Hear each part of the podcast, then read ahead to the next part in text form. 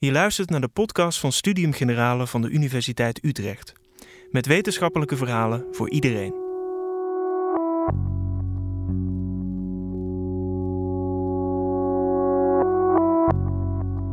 De Nederlandse jeugdzorg staat onder grote druk. Te weinig personeel, te veel bureaucratie en eindeloze wachtlijsten maken dat kinderen en jongeren niet altijd de zorg krijgen die ze nodig hebben. Het ene na het andere rapport toont aan dat de kwaliteit achteruit holt. Van overhaaste uithuisplaatsingen tot slechte informatievoorziening. Hoe nu verder? Luister naar een gesprek met jurist Joost Huijer van de Universiteit Utrecht, forensisch orthopedagoog Jessica Ascher van de Universiteit Utrecht en jeugdpsychiater Floortje Schepers van het UMC Utrecht. Welkom uh, allemaal, uh, fijn, uh, fijn dat jullie er zijn. Um, we gaan het hebben over de jeugdzorg. Misschien toch eerst heel even duidelijk krijgen wat die jeugdzorg nou precies is. Waar, waar praten we precies over, Joost? Nou, wat valt eronder? Als je het hebt over eh, jeugdzorg, eigenlijk is de term jeugdhulp. Hè. Sinds 2015, zo staat het in de jeugdwet. Um, maar dan gaat het om alle vormen van zorg uh, voor kinderen met uh, ontwikkelingsproblemen. dus dat is ook heel duidelijk het, het vrijwillig kader. En onderdeel daarvan, en dat is het onderdeel waar ik zelf in mijn onderzoek uh, voornamelijk naar kijk, zijn de kinderbeschermingsmaatregelen. Ja, zegt Joost dat goed, Jessica? Uh, uiteraard, Joost is jurist. Die zeggen in de regel dingen beter dan gedragswetenschappers zoals ik. Um, mijn onderwerp is ook, uh, net als bij Joost, dat is ook wel goed voor de mensen in de zaal om te weten vanuit welk perspectief ik praat. Ja. Forensische orthopedagogiek, je zei het al, dat is alles met kinderen waarbij justitie aanwezig is of dreigt. Dus een stadium verder vaak dan, uh, dan de vrijwillige jeugd, jeugdhulp. Ja. Floortje? Nu we toch bezig zijn. Nu ja. we toch bezig zijn. De GGZ is ook onderdeel van de jeugdhulp. Ja. Dus waar je voor 2015 nog een scheiding had tussen jeugdzorg en jeugd GGZ, ja. hebben ze in 2015 gezet, gezegd dat willen we samenvoegen. Heel terecht. Uh, omdat het eigenlijk allemaal gaat over jeugdhulp. En daar valt dus verplichte zorg onder, maar ook vrijwillige zorg. Ja, ja. Gaan, we het, gaan we het straks over hebben. Um, we beginnen bij, uh, bij die kinderbescherming, uh, Joost. De meest acute problemen die zitten wel, misschien wel in de, in de jeugdbescherming. Er wordt ook wel uh, de IC van, van de jeugdzorg genoemd. Jij bent gespecialiseerd in het, in het functioneren van dat systeem. Um, als ik in de krant lees over jeugdzorg en de problemen daarin, dan, dan, dan snap ik de kritiek, maar dan, dan, dan snap ik eigenlijk niet wat er allemaal precies gebeurt. Uh, als je begint bij een, bij een bepaalde situatie en hoe dat dan bij de kinderrechten komt en wat voor mogelijkheden er zijn. Ik zou met jou ook graag even de verschillende procedures willen uh, doorlopen. Laat, laten we eens een, een, een hypothetisch geval nemen. Zou, zou je eens een, een, een gemiddeld of hypothetisch geval kunnen omschrijven? Um, nou, een, een, zeer voor de hand liggend geval is uh, een zaak waarin sprake is van scheidingsproblematiek. Want dat, uh, helaas zien we zeker ook de laatste jaren dat dat een uh, groot deel van het werk is, ook van jeugdbeschermers. Ja. dus dan kan het zijn, een kind acht jaar, de, de, ouders gaan uit elkaar, dat levert procedures op, dat levert strijd op. Op school zien ze dat het minder gaat met het kind, dat het kind in de knel komt te zitten. Um, ook uitvalt op school. Uh, misschien wel uh, angstproblemen ervaart. Um, en dan komt er een zeker moment dat men eerst zal kijken naar laagdrempelig vrijwillige hulpverlening. Wie, wie gaat daar naar kijken? Nog, nog, nog even terug. Je noemt eigenlijk een, een opeenstapeling van, van problemen. Ja. Uh, daar maakt iemand een melding van. Ja, en dan moet ik wel zeggen dat als die problemen direct ernstig en acuut zijn, dan komen we al veel eerder uh, in de buurt van uh, het systeem van kinderbescherming. En in ja. hele acute zaken kan, kan direct gemeld worden. Dus dan, ja, ik geef een standaard voorbeeld, maar alle stappen die ik zo ga noemen, kunnen ook overgeslagen worden in geval van uh, bijvoorbeeld acute onveiligheid bij kinderen. Maar je eerste aanspreekpunt zal dan in de gemeente zijn bij een, bij een wijkteam. En die zal kijken of op basis van vrijwilligheid ondersteuning geboden kan worden ja. aan, aan kind en gezin. Ja. Een stapje verder, als dat dan niet goed gaat, dan kan er inderdaad gemeld worden. Dat kan vanuit het wijkteam. Er kan ook een melding bij Veilig Thuis gedaan worden. Ja. Um, en dan kom je in een situatie waarin meerdere partijen al met elkaar aan tafel gaan om te kijken ja, moeten we kijken of, uh, of in ieder geval een beschermingsonderzoek uitgevoerd uh, moet worden. En welke dus, partijen zijn dat? Om het nou, dat, ja, dat gebeurt dan aan een eh, jeugdbeschermingstafel of een jeugdbeschermingsplein, maar daar zit de melder, uh, daar zit de gemeente als, ja. als verantwoordelijke, daar zit de Raad voor de Kinderbescherming, daar zit iemand van de gecertificeerde instellingen, daar zitten de ouders en, um, en het kind vanaf 12, als ik, als ik me niet vergis. Mm -hmm. Uh, en dan zijn er verschillende opties mogelijk. Op zo'n moment uh, kan ook de boodschap zijn, uh, het, het, kan nog vrijwillig, we zien nog voldoende mogelijkheden. Ja. Het kan ook dat bepaald wordt dat drang wordt ingezet. En dat, dan wordt het al gelijk iets lastiger, want dat, dat is wettelijk gezien niets, maar dat is een, een bepaalde attitude vormgegeven binnen het vrijwillig kader, waarin, laat ik zeggen, ouders wel wat meer onder druk worden gezet om, uh, om mee te werken. Als een soort nou ja, laatste kans. Hè. Uh, het moet nu echt beter. En ja. anders dan uh, kunnen we een stap verder gaan. Maar de, de boodschap kan ook zijn: er moet een beschermingsonderzoek worden uitgevoerd. En dan komt dat verzoek terecht bij de Raad voor de Kinderbescherming. Ja, en dan? Dan gaat de Raad gaat onderzoek doen. Um, een beschermingsonderzoek neemt eh, meerdere maanden in beslag. Dan wordt er gesproken met het kind, uh, met de ouders wordt er natuurlijk gesproken. Uh, informanten worden vaak, bijna altijd uh, geraadpleegd. En dat levert eigenlijk een rapport op over de ontwikkeling van het kind binnen zijn opvoedingsomgeving.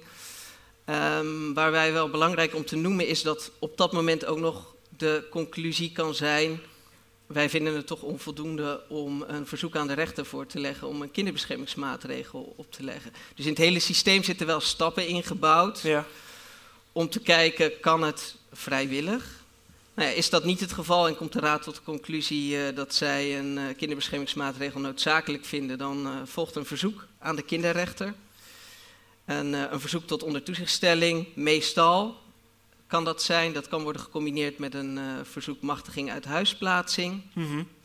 En dat kan in, in uh, zeer ernstige gevallen uh, ook direct een verzoek tot beëindiging van het gezag zijn van de ouder of de ouders. En dan hebben we gelijk eigenlijk alle smaken gehad als je kijkt naar de maatregelen. Ja, dus, dus die Raad voor Kinderbescherming die, die dient een verzoek in. Dat, dat klinkt. Het is niet een advies, maar ze dienen een verzoek in. Ja, ja, en dat, dat is toch wel een belangrijk uh, verschil. Het is wel heel duidelijk als, als um, onafhankelijke speler gepositioneerd. Hè? Dus, dus de raad die krijgt wel veel informatie en die informatie is in de praktijk ook heel belangrijk uh, voor de beslissing die de raad uh, gaat nemen. Maar het is wel een onafhankelijk onderzoek en de raad die, die is dan verzoeker. Dus ze zijn niet uh, op afstand adviseurs, ze zijn partijen in die zaak. Ze verzoeken de rechter die maatregel uh, op te leggen. Is het zo dat die kinderrechter eigenlijk uh, vrijwel altijd dat advies of dat verzoek overneemt? Ja, ja dat is zeker zo. Ik, ik zag een aantal mensen van de raad, uiteraard, maar ik ken de precieze cijfers niet. Maar ik, ik zou durven stellen dat dat in meer dan 90% van de gevallen gevolgd wordt ja. door de rechter. Ja. ja. En die rechter is natuurlijk ook ja, die baseert zich voornamelijk op het rapport uh, van de Raad. Ja. Die spreekt ook wel met kinderen uh, vanaf 12 of soms iets eerder tegenwoordig en, en met de ouders. Maar dat is kort. Dus dat rapport is heel belangrijk. Als de Raad daar zegt, uh, wij vinden een maatregel noodzakelijk, dan gaat de rechter daar in het overgrote deel van de gevallen in mee. Laten we eens kijken naar die, naar die rapportages want, en, en hoe de rechter tot het orde komt. De, de reflectiecommissie van jeugdrechters die zei onlangs dat de ouders zich onvoldoende gehoord voelen uh, uh, in jeugdrechtszaken, dus in die, in, in die rapportages. En ze stelden ook dat ouders en advocaten het feitenonderzoek van de Raad voor Kinderbescherming vaak als onvoldoende beschouwen. Herken jij dit uit jouw onderzoek? Ja, dat, dat is een discussie die is al heel lang gaande over. nou ja, de term waarheidsvinding is daar lang aan gehangen. Maar dat, dat levert onmiddellijk alweer heel veel discussie op over wat is waarheidsvinding. Dus laten we het maar feitenonderzoek noemen. Um, die discussie heeft heel lang naar mijn idee ook vastgezeten. Als in, er zijn een aantal wettelijke verplichtingen uh, voor, uh, voor de ketenpartners, dus voor de raad. Hè. Het staat ook in de wet, uh, dus er moet feiten moeten volledig en naar waarheid aangevoerd worden. Maar dat vertelt inhoudelijk eigenlijk nog niet zoveel over hoe je dat precies moet doen. Nee. Ehm, dat vindt dan uitwerking in het eigen kwaliteitskader van de raad en daar gaat men, men, wel mee aan de slag. Daartegenover uh, staat, staan, ja, even zwart-wit, de ouders en, en jeugdadvocaten die, die zeggen... Het klopt niet, hè, feitelijke onjuistheden, het is achterhaalde informatie, ik herken me niet uh, in die informatie. Maar het is heel lastig om duidelijk te krijgen um, hoe groot, hoe groot dat probleem daar is en waar dat dan precies in zit. En dat heeft ook te maken met wat voor informatie in dit soort rapporten terugkomt. Het is ook heel vaak interpretatie van een bepaalde situatie. En dat is voor ouders uh, soms compleet anders dan uh, voor de onderzoeker die, die in het gezin komt kijken. Los daarvan zijn natuurlijk ook gevallen, om maar even de, de verschillende uh, mogelijkheden aan te geven, waarin je wel kunt zeggen van, nou, goh, hier wordt een diagnose genoemd bij, bij een moeder en het is totaal onduidelijk wie die diagnose heeft gesteld en wanneer dat is gebeurd. Mm -hmm. dus, nou ja, er zijn allerlei variaties denkbaar waarin je um, discussie kunt hebben over wat in zo'n uh, rapport terugkomt. En wat mijn probleem hierin is al vrij lang, is dat in het begin er nooit echt goed is gesproken over wat vinden we dan feitelijke informatie? En, en wanneer is het de visie, de mening of de zienswijze van iemand? Dat is de laatste jaren mondjesmaat, maar nog heel voorzichtig is daar een beginnetje mee gemaakt. Bijvoorbeeld bij de gecertificeerde instellingen, die hebben daar een, uh, een document over opgesteld. Maar als je dat niet helder krijgt, kun je dus ook helemaal niet beoordelen of feiten en meningen in die rapportages uh, door elkaar lopen. En dan blijven toch een beetje die twee kampen tegenover elkaar. Ja, maar dan kan het dus voorkomen dat jij uh, je, je, als ouder en misschien ook als kind helemaal niet herkent in, in dat feitenonderzoek. Ja. dat kan, neem ik aan, tot vrij schijnende situaties leiden. Ja, en dan is het denk ik het allerbelangrijkste dat uit die rapportage voldoende duidelijk blijkt dat ouders en kinderen zich in dat geval niet herkennen in de informatie die terugkomt. En op dat vlak uh, is denk ik nog steeds wel winst te behalen. Ja, je, je noemde net natuurlijk al de, de uithuisplaatsingen. Dat, dat gebeurt in Nederland relatief vaak. Uh, vergeleken met, met andere uh, Europese landen. Hoe komt dat? Hoe, hoe, hoe verklaar jij uh, dat, dat de Raad voor, voor Kinderbescherming en dus ook kind, kinderrechters hun toevlucht nemen tot zo'n maatregel, die natuurlijk heel ingrijpend is? Ja, dat, dat heeft ook wel te maken met welke rol je als samenleving de overheid geeft of hebt gegeven op het terrein van de ontwikkeling van kinderen. Hoe, hoe hoe groot moet die rol zijn, vinden wij als samenleving? En als je bijvoorbeeld naar Europa kijkt, zie je dat daar heel verschillend over wordt gedacht. Er zijn landen in Europa waar in de geregistreerde cijfers minder dan 10 uithuisplaatsingen per jaar voorkomen. Mm -hmm. uh, er zijn ook landen die, uh, die nog wel iets sneller ingrijpen en, en dan ook veel sneller doorpakken naar bijvoorbeeld uh, adoptie. Um, dat, dat is ook hoe je als, als samenleving aankijkt en als overheid. Uh, wat is de taak, wat is de verantwoordelijkheid van de overheid hier? En dat, dat is zoeken naar een balans. Hè. Wet en verdragsrecht is hier helder.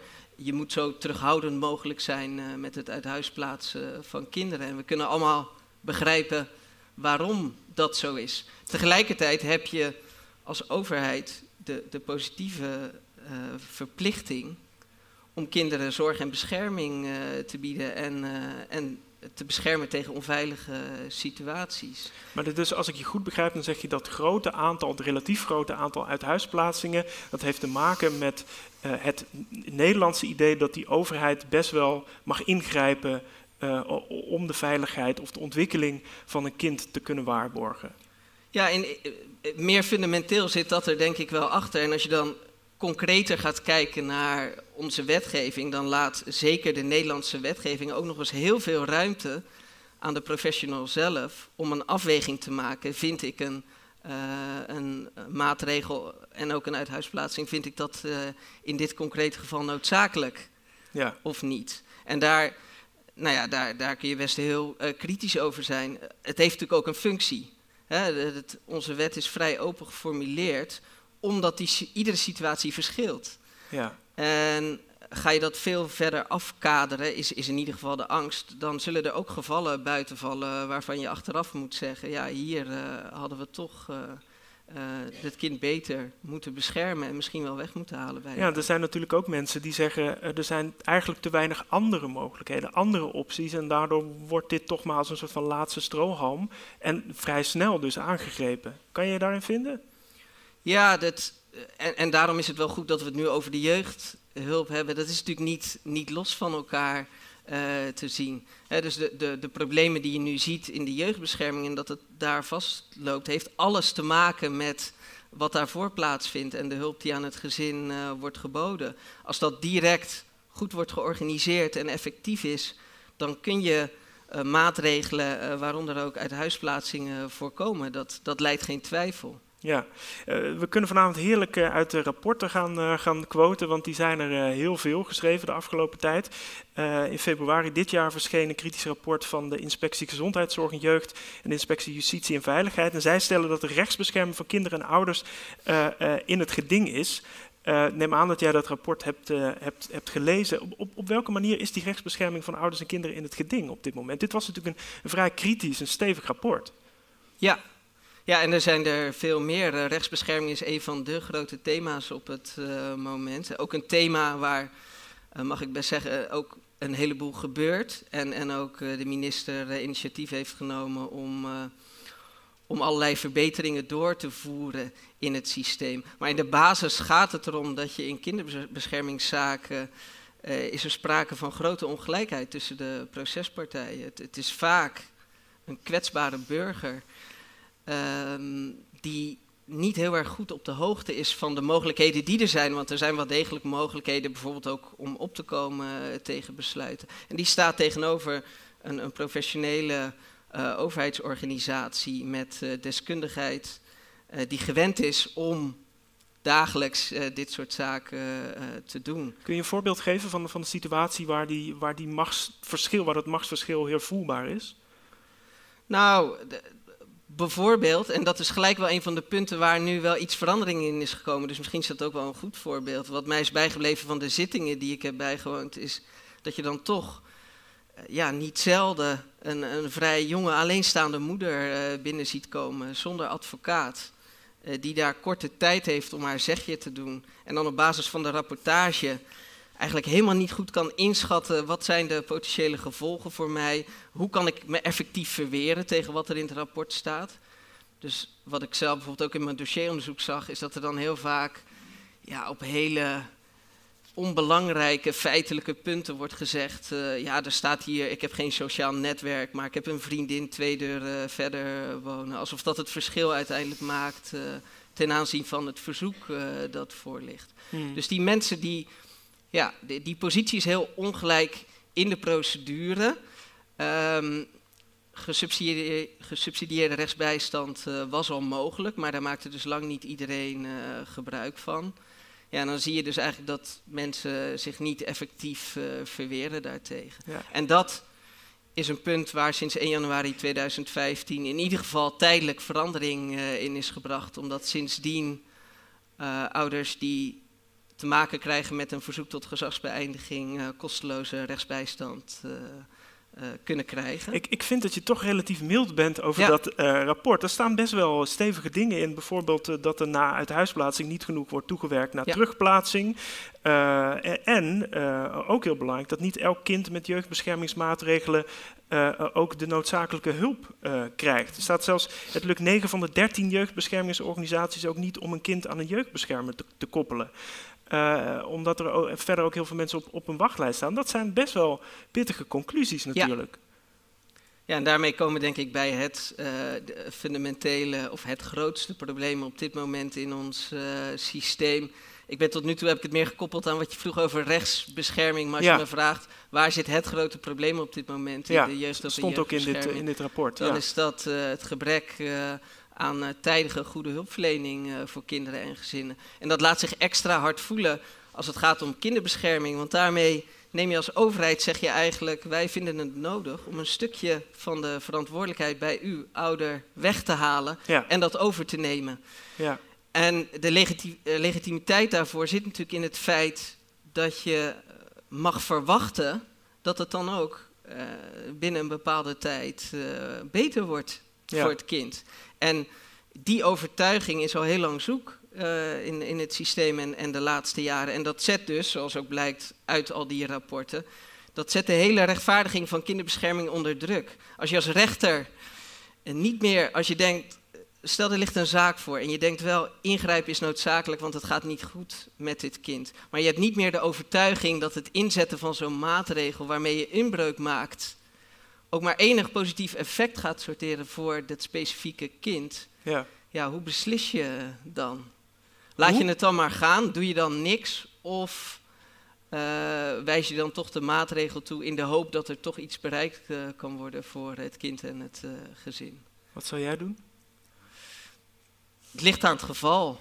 Maar ik, ik weet wel dat, dat veel rechters de keuze maken om dan toch iets te doen.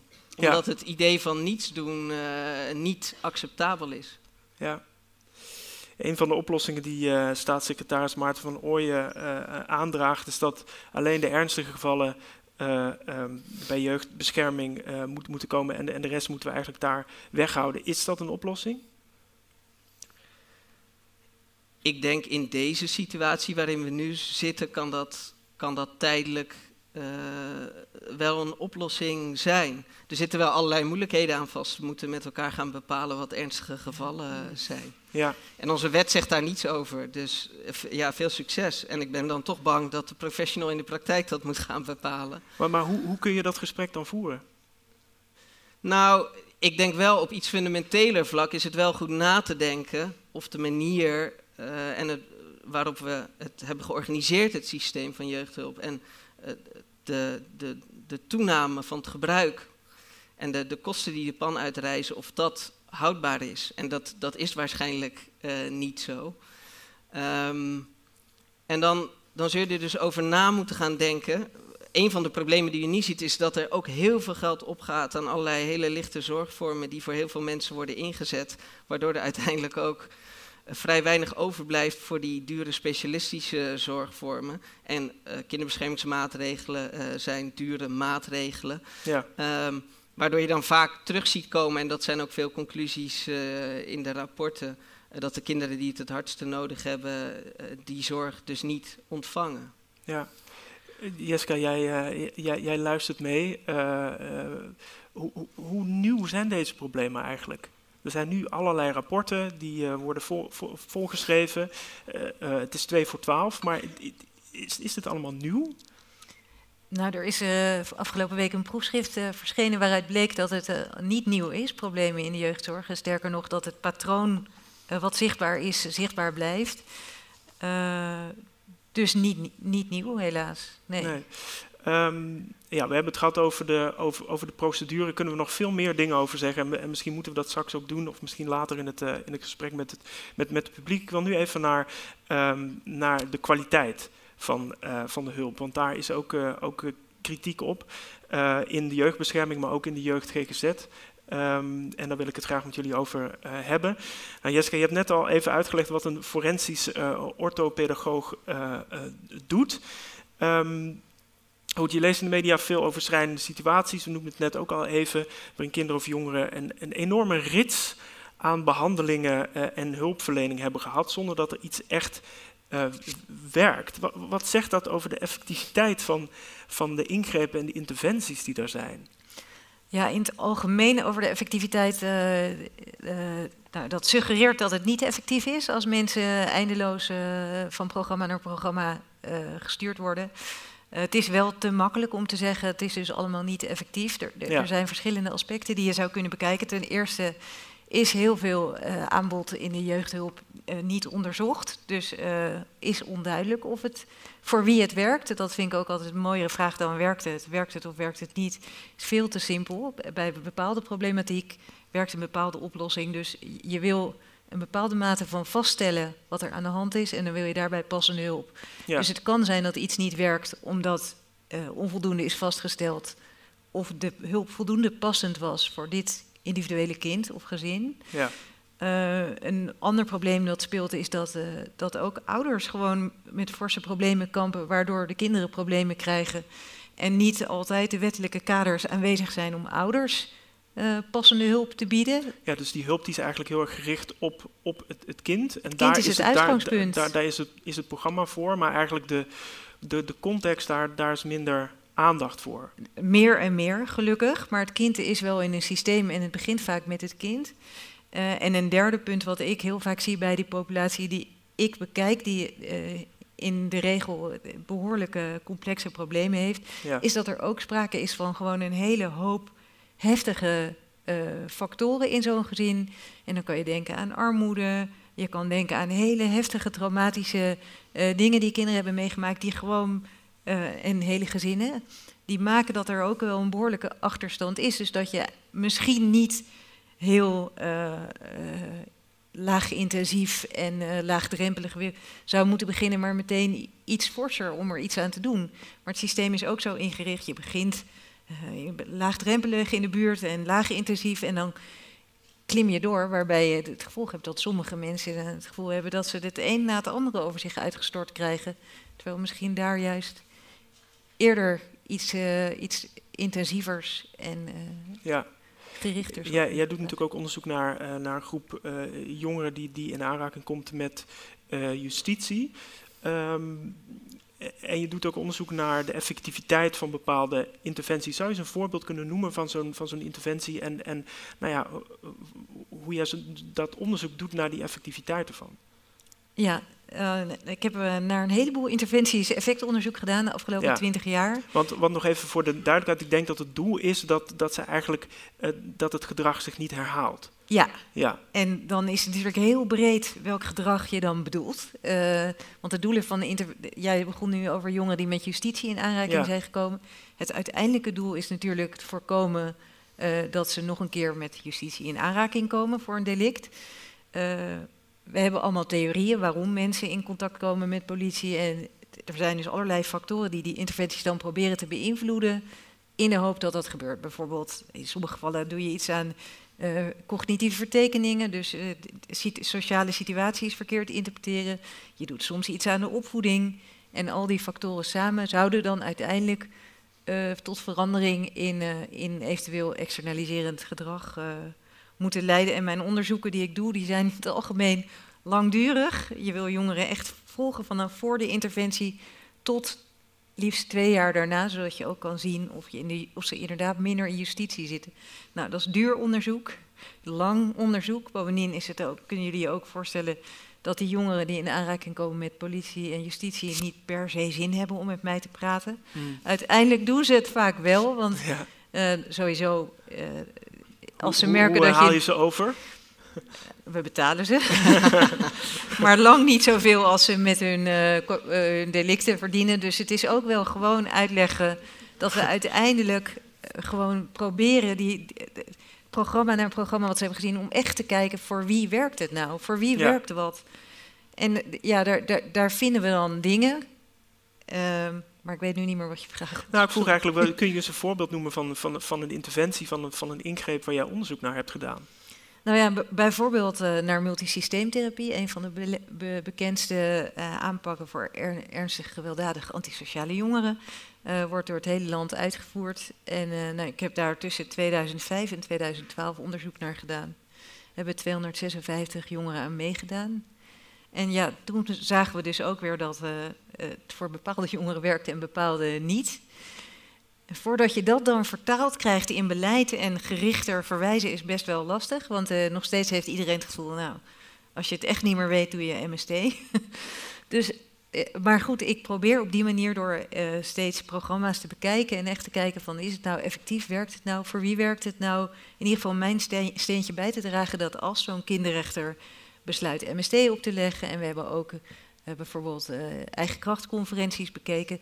Dat je dan ook vertrouwen kan hebben dat het voor die jongeren. Wat is een eigen krachtconferentie? daadwerkelijk iets oplevert. Nou, dat voorbeeld gaf ik, dat is een, uh, een programma wat in, of programma, het is, een, het is geen programma, het is een interventie die ingezet wordt in, binnen jeugdbeschermingsmaatregelen. Althans, het werd vrij veel ingezet. Het idee dat als er op het moment dat er een, een onder toezichtstelling wordt aangevraagd, gezinnen de gelegenheid krijgen om uh, met hun eigen netwerk, juist niet professioneel, een, uh, een plan van aanpak te maken. Uit mijn onderzoek bleek overigens dat het heel lang duurde voordat mensen dat gingen doen, eigenlijk te lang. Uh, dus in die zin werkte, uh, al klonk het uh, politiek gezien leuk, dat het niet opleverde wat, het, wat gehoopt werd. Eigen kracht klinkt ook ergens los het zelf maar op. Of nee, nou dat, dat was het niet. In ieder geval met het eigen netwerk. En je kan je wel voorstellen dat met een, met een gezin dat van professional naar professional geslingerd wordt, die in hun beleving steeds dezelfde vraag stelt, op zoek naar de zwakke plekken van je gezin, dat het wel fijn is om de gelegenheid te krijgen om met je eigen sociale netwerk een plan te maken. Ja. En of dat dan lukt, dat hangt heel erg van het netwerk af, maar ook van de, de eigen krachtcoördinator, hoe snel het die persoon lukte om die, dat netwerk te mobiliseren. Ja. En dat duurde dus vrij lang. Joost die zei net al dat, uh, dat zeker niet alle uh, voorgestelde of opgelegde hulp dat die gegeven kan worden. Dat, dat geldt uh, ook bij, bij jouw onderzoeksgroep. Ehm, onderzoek van de Raad voor de Kinderbescherming onlangs blijkt dat de hulptrajecten die worden opgelegd aan gestrafte jongeren vaak niet geleverd worden. In, in, Gelderland en Overijssel geldt dat voor 72% van de gevallen. Dat zijn echt ongelooflijke cijfers. Ja, dat is echt vreselijk jammer. Ja, en, en eh, waar dat dan door komt, nu, ik vermoed nu toch ook voor een heel groot deel door arbeidsmarktproblematiek. Gewoon, er zijn wachtlijsten. En als een wachtlijst. Er waren ook maar twee mensen hier in de zaal die uh, in, de, in, in, de jeugdzorg wilden gaan werken. Dus in die zin, uh... nou ja, nu wil helemaal niemand meer dat het. Nee, zien. Nou ja, dat is het jammere van die negatieve berichtgeving. Er, er wordt zo gekeken naar die mensen die het werk doen, maar die mensen die het werk nog doen, die staan er voor die kinderen. Die doen dat met de, de beste intenties. En uh, er valt uiteraard te verbeteren. Maar ik ken geen sector die zoveel zelflerende cycli, vernieuwing A, B, C, D, E en F bereid zijn geweest aan te gaan in, om zichzelf te verbeteren. Maar dat, dat die hulp niet op gang komt, ben ik echt van overtuigd. Komt door twee dingen, uh, in ieder geval. Maar misschien weet de zaal wel veel beter. Maar mijn ervaring met de GI, waar ik heel dicht in de keuken heb gekeken, was... GI was de gecertificeerde instelling, wat vroeger bureau jeugdzorg was. Gewoon echt wachtlijst. Er zijn crisis op crisis op crisis, wordt naar hen doorverwezen. En dan ga je prioriteren op hoogste risico. Dus dat is één. En uh, bij die hulpverlening die aan... Uh, um, jeugddelinquenten die niet start, daar speelt voor ook voor een heel groot deel motivatie bij de jongeren. Ja, als je gedwongen wordt behandeld te worden als, uh, als uh, delinquente jongeren van, van 15, ja, dan ga je, ga je niet zelf naar die, naar die behandeling toe. Waarom zou je? Ja. En ja, dus dat, daar, dat kan vrij lang duren voordat dat dan gebeurt. En vergt veel ook van de hulpverleners in, in termen van motivatie, uh, erachteraan gaan, outreachen zijn, voor de deur gaan staan en nog een keer. En dat heb ik natuurlijk ook met mijn onderzoek ervaren, dat uh, een vragenlijst opsturen en wachten tot hij terugkomt, forget it. Dus je gaat op de, in, op de galerij staan en uh, je zet je liefste glimlach op en je vindt het niet erg dat je voor Jan Lul naar Lutjebroek bent gereisd. Dat geeft helemaal niet, dan kom je morgen nog eens als dat beter uitkomt. Enzovoort. En, en die houding, ik kan me heel goed voorstellen dat ik als onderzoeker me dat kan permitteren met mijn drive en missie, maar dat de professional die uh, een caseload heeft van uh, 18 uh, gezinnen, dat dat op een gegeven moment tot kortsluiting leidt als je voor de tiende keer op niks, voor niks bent gegaan en niet binnenkomt. Dus. Ja. ja, even verder over de, over de kwaliteit van de, van de zorg die geboden wordt. Floortje, je bent jeugdpsychiater, hoogleraar innovatie in de GGZ. Je onderzoekt ook hoe die GGZ-hulp beter kan, ook voor de jeugd. Um, je ziet dat, dat de afgelopen jaren, en niet alleen in de jeugdpsychiatrie, maar ook in de GGZ, dat, dat de diagnoses dat die steeds, uh, steeds verfijnder zijn uh, geworden. Er zijn steeds meer labels bij, bijgekomen voor verschillende gedragsproblematiek uh, die heel specifiek behandeld moeten worden. Hebben die labels er volgens jou voor gezorgd dat we nu betere hulp geven, betere zorg bieden? nee. volgens mij ben ik zo'n beetje landelijk wel bekend als, als een enorme anti-DSM'er. de, de, Diagnost de Diagnostic Statistical Manual, dat is ons handboek zeg maar, in de psychiatrie waar alle symptomen geclusterd zijn tot klassificaties en namen gekregen hebben. Ja. En dat begon met ongeveer uh, eh, 105 van dat soort clusters van symptomen, klassificaties. En dat zijn er nu meer dan 350. Ja. Dus dat is uh, ja, heel erg toegenomen. En uh, als je goed historisch kijkt, dan zie je dat eigenlijk met de toename van het aantal diagnoses en ook het aantal interventies gericht op het kind, de vraag ook gestegen is.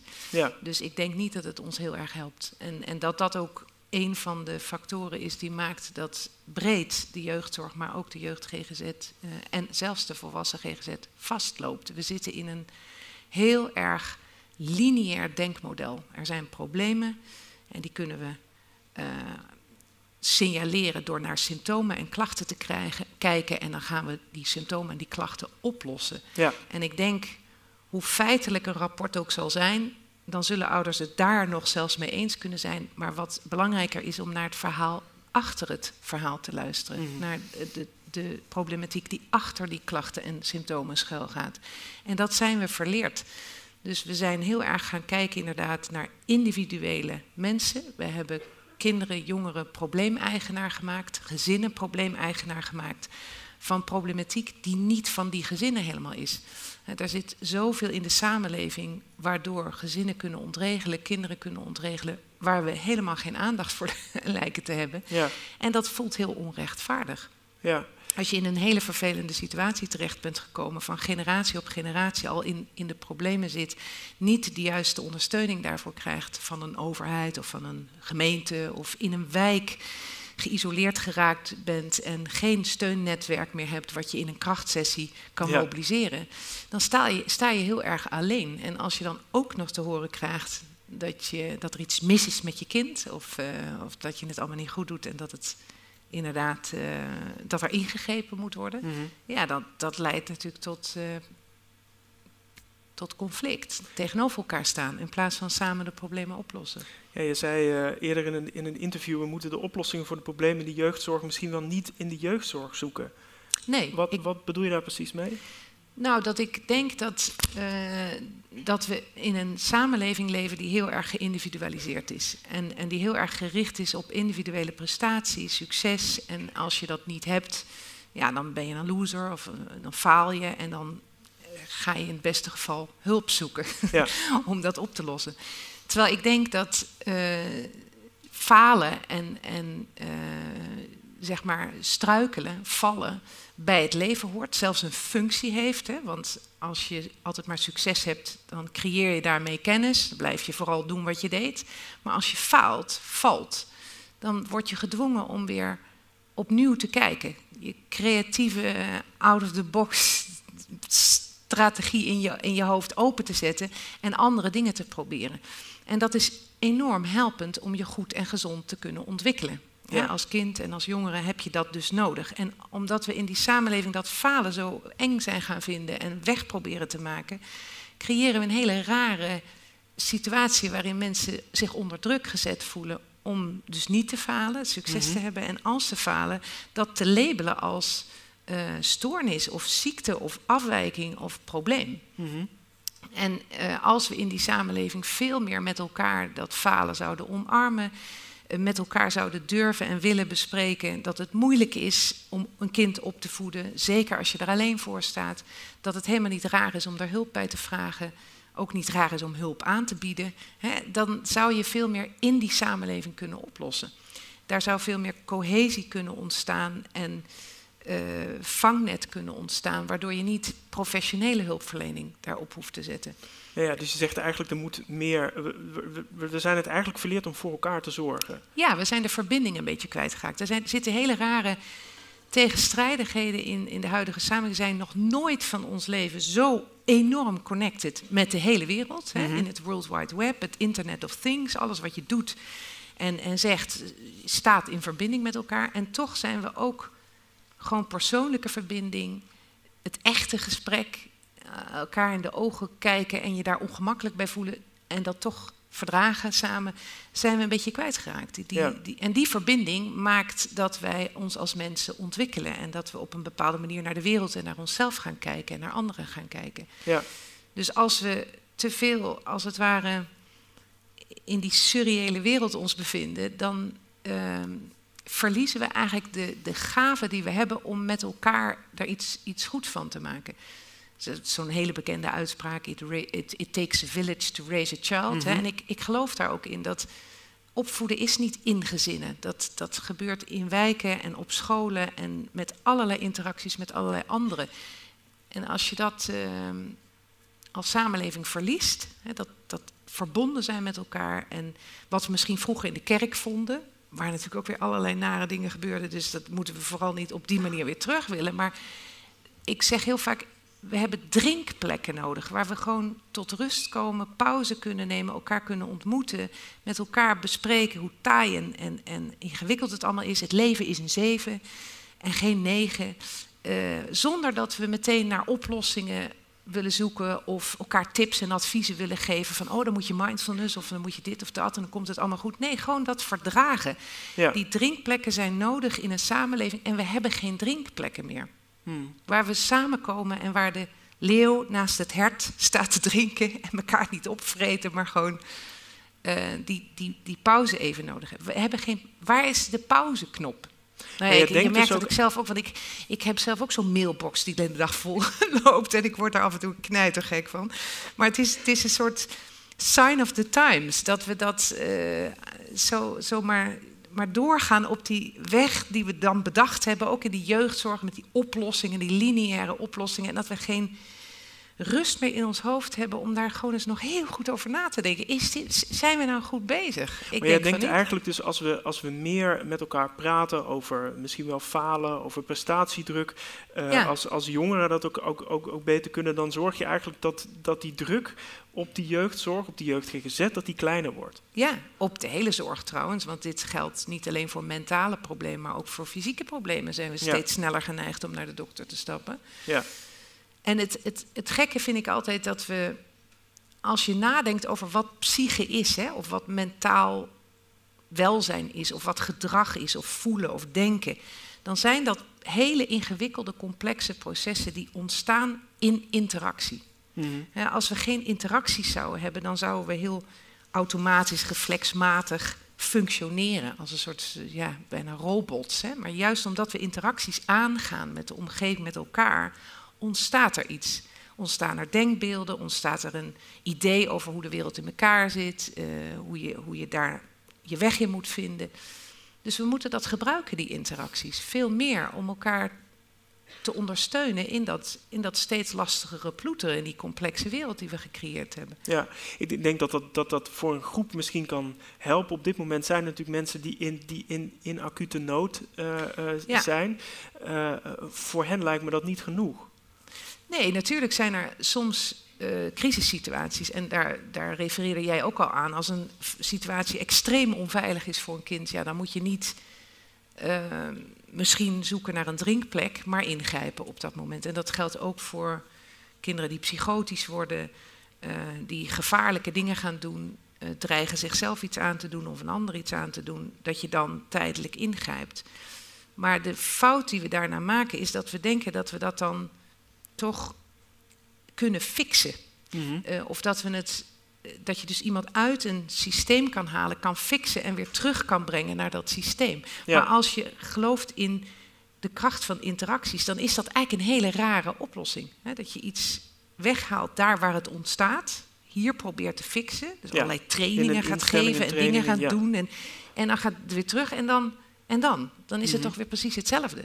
Ja. Dus je moet daar zijn, je moet daar aansluiten. En niet alleen maar vanuit professionele hulp, maar ook vanuit de samenleving. Is dat iets wat jij ook zou uh, toejuichen, Jessica? Dus er gebeurt al heel veel met, uh, met allerlei systeembehandelingen. Uh, die uitzonderlijke situaties dat kinderen echt weggaan of weggehaald worden, dat pakt vaak niet goed uit. Nee. Uh, een enkele keer is zelfs dat nodig uh, als, er ja, als er gewoon acute onveiligheid is uh, op de plek waar het kind verblijft. Maar je zegt het gebeurt, hè, maar het gebeurt op het gezin waar het probleem is. Dus en waarom doen we dat niet meer collectief? Waarom is er niet meer gewoon laagdrempelige voorzieningen waar mensen naartoe kunnen? Zonder dat ze eerst geframed moeten worden of gelabeld moeten worden als problematisch. Dat, daar zit volgens mij nou, die, zeg maar, de basis. Gebeurt, gebeurt ook wel. Er zijn allerlei, wel in, ik ken in ieder geval in Brabant uh, initiatieven waar, waar mensen gewoon laagdrempelig koffie kunnen drinken.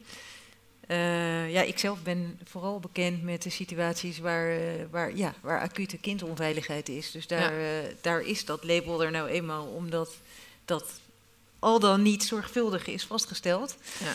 Uh, het, het gebeurt wel. Ja, ik, ik, weet ook niet of dat de holy grail is, om eerlijk te zijn. Dus dat, dat zou dan, wat mij betreft, goed gevolgd en onderzocht moeten worden. Hmm. Of het dan ja. of dat helpender is.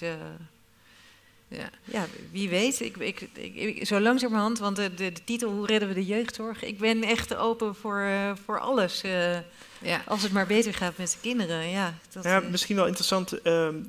Misha de Winter, uh, emeritus hoogleraar uh, pedagogiek aan de, aan de Universiteit Utrecht, heeft natuurlijk veel onderzoek gedaan naar uh, jeugdzorg. Die zei onlangs in een interview in de Volkskrant dat de vraag waarom steeds meer ouders en kinderen bij jeugdzorg terechtkomen niet wordt beantwoord. En zolang we die niet beantwoorden, zal nieuw beleid niet succesvol worden. Dat dus dat is een beetje de million dollar question, wat ook al wel aansluit bij wat jij zei, Floortje. Ja, ik denk het, het is echt zo in our face. De, de vraag neemt toe het wordt steeds meer gezegd, het wordt allemaal complexer, complexer, complexer. Maar wat is er aan de hand in de samenleving dat dat aan het ontstaan is? Dat één op de vier jongeren kampt met ernstige angst- en depressieproblemen. Ja, er kwam van vandaag weer een onderzoek hè, van ja. GGD en RVM... dat het ja. slecht gaat met de mentale gezondheid van jongeren. Meer dan de helft, de helft van de jongeren heeft last van, van mentale klachten.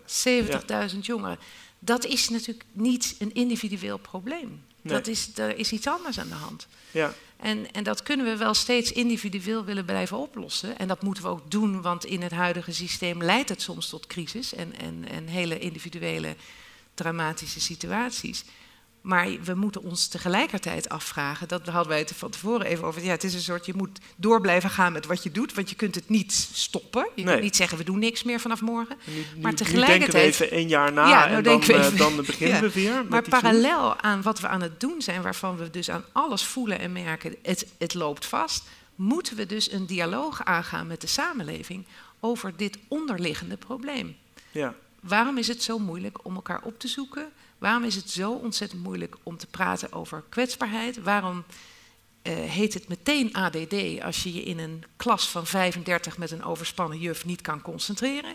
Hoe, hoe, hoe zit dat? Hoe hebben we dat gecreëerd met elkaar? En, en daar zijn ook steeds meer onderzoeken uh, van Reed, van Laugman, van Kveven, die allemaal laten zien dat labelen van kinderen, dat diagnosticeren van kinderen, heeft op de lange termijn een averechts effect. Het, het creëert stigma, het, het, zorgt ervoor dat die kinderen zichzelf als minder waardig gaan zien. Uh, op lange termijn zie je veel meer problemen van automutilatie, van suicidaliteit, van dysfunctioneren. Dus als we dat dan allemaal weten, en we hebben nog nooit één biologische aanwijzing gevonden dat er echt iets mis is met die kinderen. Waarom doen we daar dan niks mee? Hmm. En dus dat, dat is mijn grote puzzel. En ik, ik, ik denk dat het te maken heeft met een soort overbelasting. We zitten in het systeem en het is een beetje dat plaatje van die mensen die een car proberen voor te duwen met vierkante wielen. En dan staat er iemand met zo'n rond wiel van hallo deze. En nee, we hebben het veel te druk, weet je wel. Dus we hebben, nemen de tijd niet om na te denken over andere concepten, of andere manieren van kijken naar mentale ontregeling, naar problemen in gezinnen. maar ook naar, naar maatschappelijke problemen. Want dat zegt uh, Micha de Winter ook. Het gaat om maatschappelijke misstanden. Het gaat over sociale ongelijkheid, armoede, schulden. Eh, die uiteindelijk vaak in de vorm van een gedragsprobleem of stoornis bij de jeugdzorg terechtkomen. Ja, dat denk ik ook. Ik zie jou knikken, Joost. Ja, en wat daar wel lastig is, en dat is al genoemd, is dat zo'n kinderbeschermingsmaatregel, dat is toch maar heel beperkt wat je daarmee kunt bereiken. Zeker als het gaat om de bredere context, schuldhulpverlening en dergelijke. Dat richt zich echt op het kind. En daarmee, uh, en ook al wil je iets met de ouders, dan moet dat een, een, er een directe verbinding zijn met de geconstateerde ontwikkelingsbedreiging. Uh, dus, maar het is wel lastig om dat anders te organiseren. Ja. Hè, dat, om een voorbeeld te geven, het, uh, de, de, overheid heeft een toekomstscenario aangekondigd. Hoe moet een kind, uh, de jeugdbescherming er uh, over 10 of 100 jaar uitzien? En daarin werd gezegd, we moeten meer van een kind naar een kind- en gezinsbescherming. Nou, dat, dat leverde een, direct enorm felle reacties op. Dat, dat geeft een soort beeld van een overheid die ook in gezinnen wil gaan ingrijpen en ook volwassenen uh, wil gaan dwingen tot allerlei behandelingen of wat dan ook. Mhm. Dus dat geeft wel aan hoe gevoelig dat ligt. Als je erover na gaat denken, moeten we niet breder kijken, moeten we niet fundamenteler kijken. Maar aan welke knoppen ga je dan draaien en hoe ga je dat uh, in wet en regelgeving aanpassen? Want als ik kijk naar ons wettelijk kader, dan ziet dat er eigenlijk best fraai uit. Onze jeugdwet zegt, uh, de gemeente is verantwoordelijk voor een uh, kwalitatief en kwantitatief toereikend hulpaanbod. Punt. Ja. Plicht. Klinkt heel mooi. En in de praktijk wordt dat op, op heel veel plekken, is dat gewoon niet de realiteit. Moet dus, wet anders? nou, dat, is dus de vervolgvraag of dat zinvol is, of dat iets verandert. Het, ik, ik denk in ieder geval niet dat het zo kan zijn dat, het, dat er zoveel ruimte zit in de wetgeving. Als je het een plicht maakt zonder dat je daar iets aan verbindt, als die plicht niet wordt nagekomen, dan met de beste bedoeling hoor, bij, bij gemeenten, eh, dan, dan uh, zie je dus dat als het misgaat en dat als die hulp nodig is en iedereen is daarvan overtuigd, maar niemand kan doorpakken of een klap op tafel kan geven, de jeugdbeschermer niet, uh, de gemeente niet, de rechter niet, die soms tegenwoordig in beschikking, nou ja, dat, dat, dat zijn bijna een soort verpakte brandbrieven aan, aan onze minister, doe alsjeblieft iets. Um, ik weet niet per se of daar de oplossing ligt door die wet anders te formuleren. Nee, maar op dit moment kijkt iedereen, dat is wat je beschrijft, iedereen kijkt naar elkaar. En er gebeurt. Ja, maar ik, ik zit daar wel een beetje dubbel in. Want eh, als het nu specifiek gaat over de jeugdwet, denk ik wel dat het, het zo echt niet meer langer kon. er zijn ook veel mensen die hebben gezegd, zeker in 2016, 17, 18, uh, dus een hele grote verandering, transitie. Dat moet je de tijd geven. Dat was ook nog wel een beetje de conclusie van de eerste evaluatie in 2018. Dan, dan, dan, heb je het over de jeugdwet van, van 2015, waar eigenlijk de, de, verantwoordelijkheid voor de, voor de jeugdzorg bij de gemeente terecht Ja, klopt. Ja. ja. Die wet die er in uh, sneltreinvaart uh, ondoordacht uh, doorheen is geramd werkelijk. Ja. Met ook nog eens gekoppeld aan een, aan een bezuiniging van 450 miljoen destijds. Terwijl iedereen, uh, de, de Kamer destijds ook heeft verteld, dat dit soort transities uh, doorgaans gepaard gaan. Zeker in het begin met veel hogere kosten, nooit met besparingen. Goed, die problemen die waren er vanaf week 1 in, in 2015. Er was onmiddellijk duidelijk dat er over bepaalde dingen gewoon niet goed was nagedacht. Ja. Dan ben ik het er wel mee eens dat je het wat tijd geeft. En, en dat was dus ook de conclusie in 2018 van de eerste evaluatie. Wel kritisch, maar we zitten in een proces. Maar dan verwacht je in de jaren daarna dat het wel langzaam beter gaat. En het ging uh, eigenlijk steeds, steeds slechter.